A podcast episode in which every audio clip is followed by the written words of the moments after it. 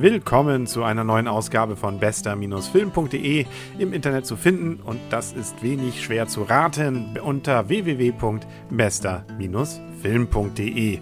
Mein Name ist Henrik Rasmann und ich versuche fast wöchentlich über aktuelle Popcorn-Kinofilme zu reden, also weniger das abgehobene oder abgehobene Kunstkino, sondern mehr das bodenständige Bumm, Krach und Science-Fiction, Action, was weiß ich, Kino, Komödien, Stadel. Ähm, so ähnlich zumindest.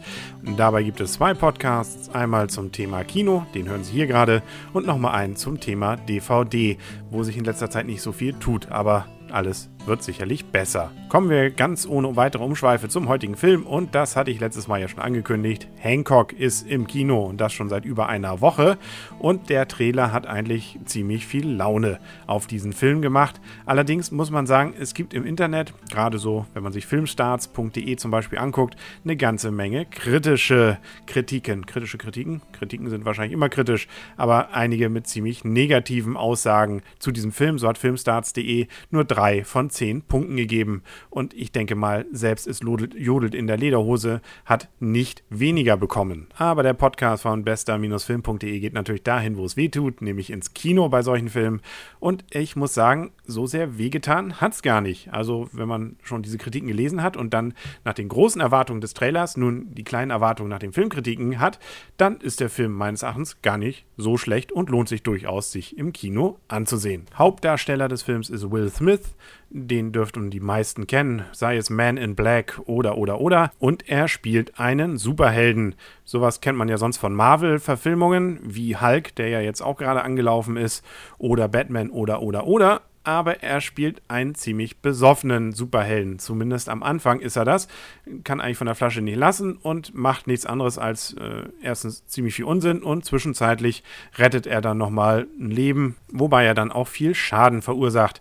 Kurz gesagt, sein Image als Superheld ist ziemlich im Keller und das will jetzt ein anderer, in diesem Fall ein zweiter Hauptdarsteller dieses Films, nämlich der gute Ray, gespielt von Jason Bateman. Der will das Ganze aufpolieren. Er ist allerdings auch kein wirklich erfolgreicher PR-Manager und so gerät das Ganze erstmal zu einem gewissen Glücksspiel.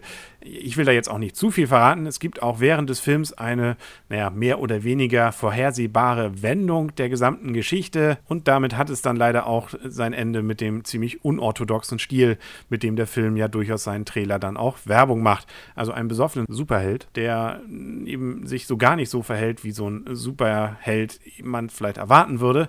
Das war was Neues und wird leider nicht bis zum Ende so durchgehalten. Ist aber jetzt auch nicht ganz so schlimm, weil es wird ersetzt durch eine naja, interessante Story ist jetzt vielleicht übertrieben, aber doch eine, wo man wissen will, wie es ausgeht. Also für Popcorn-Kino durchaus eine ausreichende Story, mit der man dann auch leben kann. Man darf sich nur nicht eben von dem Trailer, der ja gerade die Großteil der Hauptgags dann auch schon verrät, blenden lassen und äh, denken, das geht jetzt also nur so weiter. Wahrscheinlich hat Herr Smith sich einfach auch nicht mit dieser Rolle als besoffener Superheld zu sehr anfreunden können und deswegen kommt dann eben irgendwann diese Läuterung.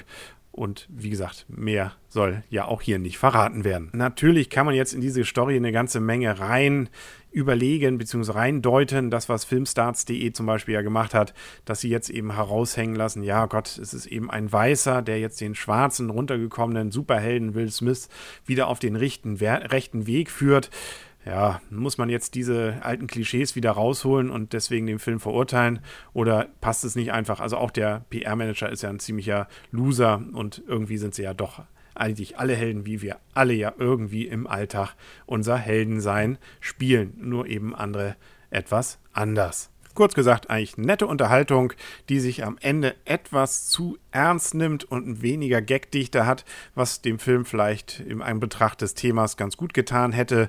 Aber wer eben mal den etwas anderen Superheldenfilm sehen mag, soll ruhig reingehen. Sind auch wieder ein paar ganz nette Tricks dabei. Ähm, für 150 Millionen Dollar, die der Film angeblich gekostet hat, kann man wahrscheinlich auch ein bisschen was erwarten. Und danach kann man natürlich dann im großen Kontrast dann noch in den neuen Hulk-Film reingehen. Da ist so gar kein Gag, glaube ich, drin. Der ist ganz ernst gemeint, was dem Thema vielleicht auch nicht so richtig gut tut. Aber das ist eine ganz andere Geschichte. Das war zumindest die Geschichte für heute, für den Podcast von bester-film.de. Wenn es Ihnen gefallen hat, dann hören Sie doch auch nächstes Mal wieder rein. Bis dahin alles Gute, Ihr Henry Krasmann.